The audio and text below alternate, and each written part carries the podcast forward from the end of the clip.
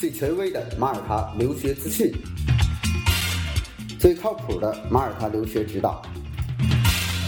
最贴心的马耳他出行规划，最标准的签证材料准备。关于马耳他，听了我的广播，不再道听途说。这是马耳他国家教育网权威授权开通的马耳他留学频道，我是主播 Wallace，让我们一起分享精彩的马耳他留学之旅。Hello，大家好，今天是二零二零年的六月三十号，今天给这一期啊，给大家说一下刚刚公布的马耳他大学二零二零到二零二一学年它的学费的情况。那当我拿到这张单子的时候呢，我先跟大家说一下。第一项，大家可能想，有可能是预科，不对。第一项是它的 Junior College，我们也叫马大附属中学，因为我们习惯性把它叫中学，实际上这是十二、十三年级，对吧？相当于一个这个本地人读的这么一个预科。那 Foundation 这个东西呢，通常是给外国人读的啊。那么如果在公立学校，在公立学校，学生学完了十一年级，参加了 SEC 的考试啊，那他就有资格去往上读年，并且年满十六周岁。那么马大的这个呃附属中学呢，就收这些学生，他想去进入到马大公立学校去学习的这样的学生。当然，我们是不是也听到这个有 A level 的课程，圣马丁的 A level 也有这个呃爱德华的 IB 课程，这些全都是一个内容的 Six Form，都是十二、十三年级的，对吧？唯独的是什么呢？唯独的就是 QSI，它是十二年级，它是没有十三年级的，所以它是十一、十二年级，它是叫 AP 课程，它是大学选先修课程。那么十二、十三年级也是大学先修课程。所以如果是在 Junior College 你去选课，那一定会被问到你大学想学什么专业，而不是说我喜欢学什么，在 Junior College 我就选什么，然后呢，我到大学我再选，这是绝对错误的。我在这里呢，顺便跟大家说一下。您选 Six Form 在十二、十三年级的课程，所有的啊，包括 IB 课程，包括 A Level 课程，包括 AP 课程，也包括我们说纯正的 Six Form 的这个课程。那么，您只要涉及到十二、十三年级选课，您就涉及到跟大学的专业要挂钩。记住了，一定要跟大学专业去挂钩，是倒过来选的，不是现在哎，我看我这个艺术挺好的，挺简单的，或者是我我学个中文吧。啊，外第二外语选个中文，我想告诉您，您这样选完了之后，到大学没有专业可选，啊，就打个比方，就是如果我们的中国的家长选了一个这个这个课程，跟您未来的大学专业不搭嘎，或者是关系不大，那么这直接影响到未来大学对您的这个录取上的考量。也就是说，您想学商科，仅您学的这些东西全都是艺术类相关的。那您商科不可能录您，或者您您想学医学，您 six form 您就根本就没学这个呃化学和生物，他也不可能录您。所以在这里的选择一定是倒推的啊。大学想学什么专业，我现在在 six form 的时候，我去选修什么相关的专业，以配合我更好的能被大学录取，是这样一个思路啊。因为今天这期不是主讲它嘛。我只是带一笔啊，二零二零到二零二一学年这个年度，那么马大的附属中学它是五千九百欧元每年啊，Foundation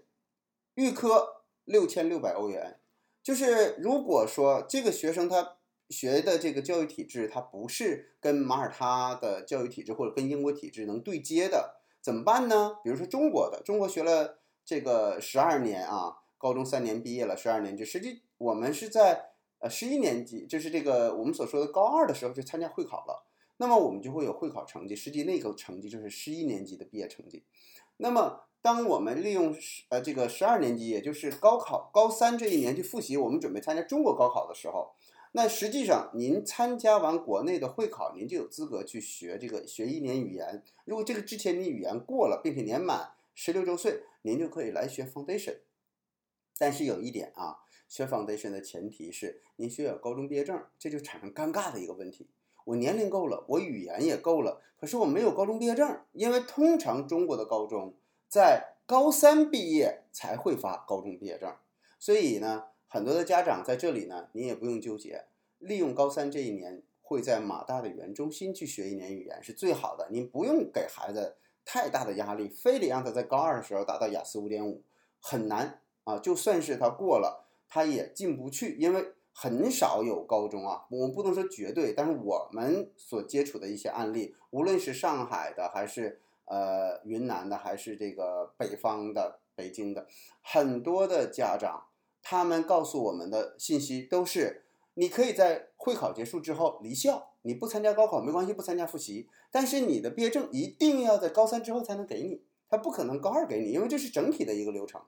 所以，通常家长的合理规划都是高二参加了会考结束，拿到了会考成绩，同年的九月份进入到马大语言中心学习，而第二年的七月份，学生得到了这个呃。这个高中毕业证，然后做好最高学历公证，十月份入进入到这个 foundation，这就一个流程就很顺当。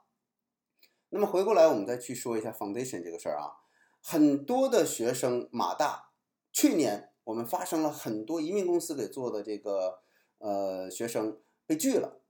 为什么被拒？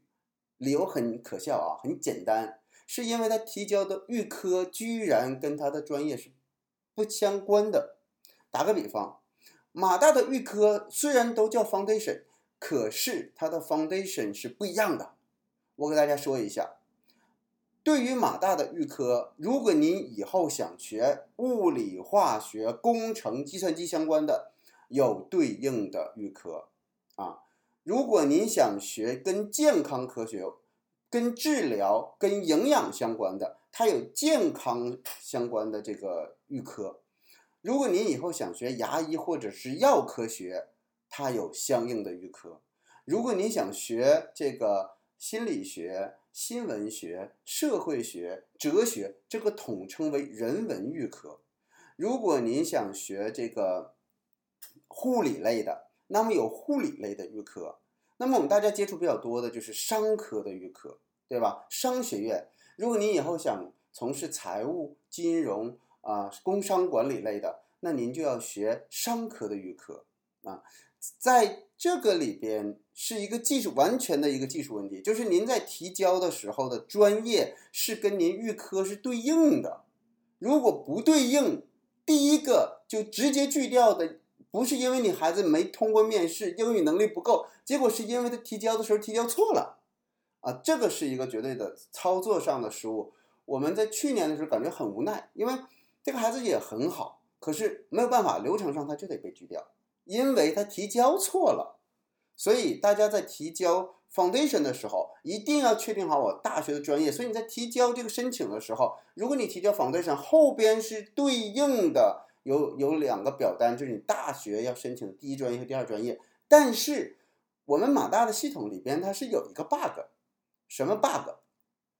就是你尽管你选了这个。这个科学类的，可是后边你选的学院它没有被筛选出来，就是你只能选科学类的，你是哪个学院都可以选的。那这就是需要你实际在填的时候，指导老师或者是您的咨询顾问要跟您进行一个，就是他有经验，他有深度的沟通，然后他才会知道怎么去对应。否则的话呢，就会出现笑话。我填了一个科学类的预科或者商科的预科，结果我想学人文类的或者护理类的，这是你学的内容完全的不搭嘎，所以这个没有办法提上去啊。你打个比方，你想学这个计算机，你填的预科呢，就考虑个填个人文的预科，可能你不知道人文到底是什么，是不是？那么填个人文的预科，你填过计算机，就计算机学院收到了这份这个申请的时候，感觉很荒谬。你你申请的是人文预科，你学的这个预科中的内容跟我计算机完全不相关，那我怎么录它呢？所以就涉及到这个学生没有办法，一要么就重新填，要么就是这个今年就入入不了，就直接被拒掉。但是有一个问题啊，如果你及时被拒掉，我及时重新填还好，那一旦我赶到七八月份被拒掉，这孩子这整个的学年不就受影响了吗？所以这就是一个大家在填表的时候的一个非常重要的细节啊，这个魔鬼在细节里边啊，所以大家听了这本期节目，你就不要犯同样的错误了。那本科呢，我们先说普通的本科，比如说商科的本科啦，或者是普通的艺术类的本科啦，基本上都是八千五每年啊，八千五欧元每年。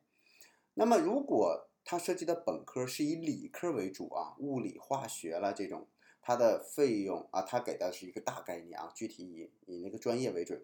是应该在一万零八百欧元啊，一万零八百欧元。那么一万零八百欧元，同时如果是硕士课程，通常也是一万零八百欧元。那如果他是学医科或者是医学类的，是两万六每学年，啊，两万六每牙医两万六每学年，啊，那么艺术、商业、商科相关的研究生的课程，法律博士学位或硕士学位相关的课程，它的今年的价格是一万零八百。如果学工商管理硕士，它的课程的价格是一万四千四百元欧元啊，一万四千四百欧元。那么 MBA 的预科课程，它会有一个 preparation，就是如果你想学 MBA，但是呢，你的这个条件可能不满足，它会有一个 MBA 的预科课程，是八千五百欧元，相当于本科的这个呃价格啊。那如果您想去学科学类相关的研究生的课程，啊，是一万三千四百欧元，博士的课程一万一千欧元，音乐的硕士是七千四百欧元每学年，啊，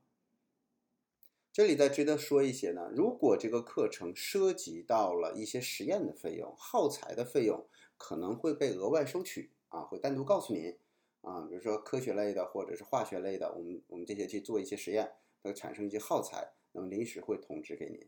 好，基本上呢，我们长期接触到的这些，呃，这里都都全了啊。那么对于我们普通的申请者，你像这个预科六千六，本科八千五，呃，稍微这个高级一点的本科会到一万零八百啊。那么这里涉及到的所谓的高级本科是理科类的啊，物理化学是理科类的这些。那么，呃，如果涉及到的这个。更高级一点，像医学类的啊，牙科类的，两万六这是比较最高的课程每学年了啊。其他的，嗯，因为这个可能跟涉及到跟大家关系不太大啊，所以大家呢做一了解。如果想知道具体的明细，可以到马耳他大学的中文官网去看，已经更新上了。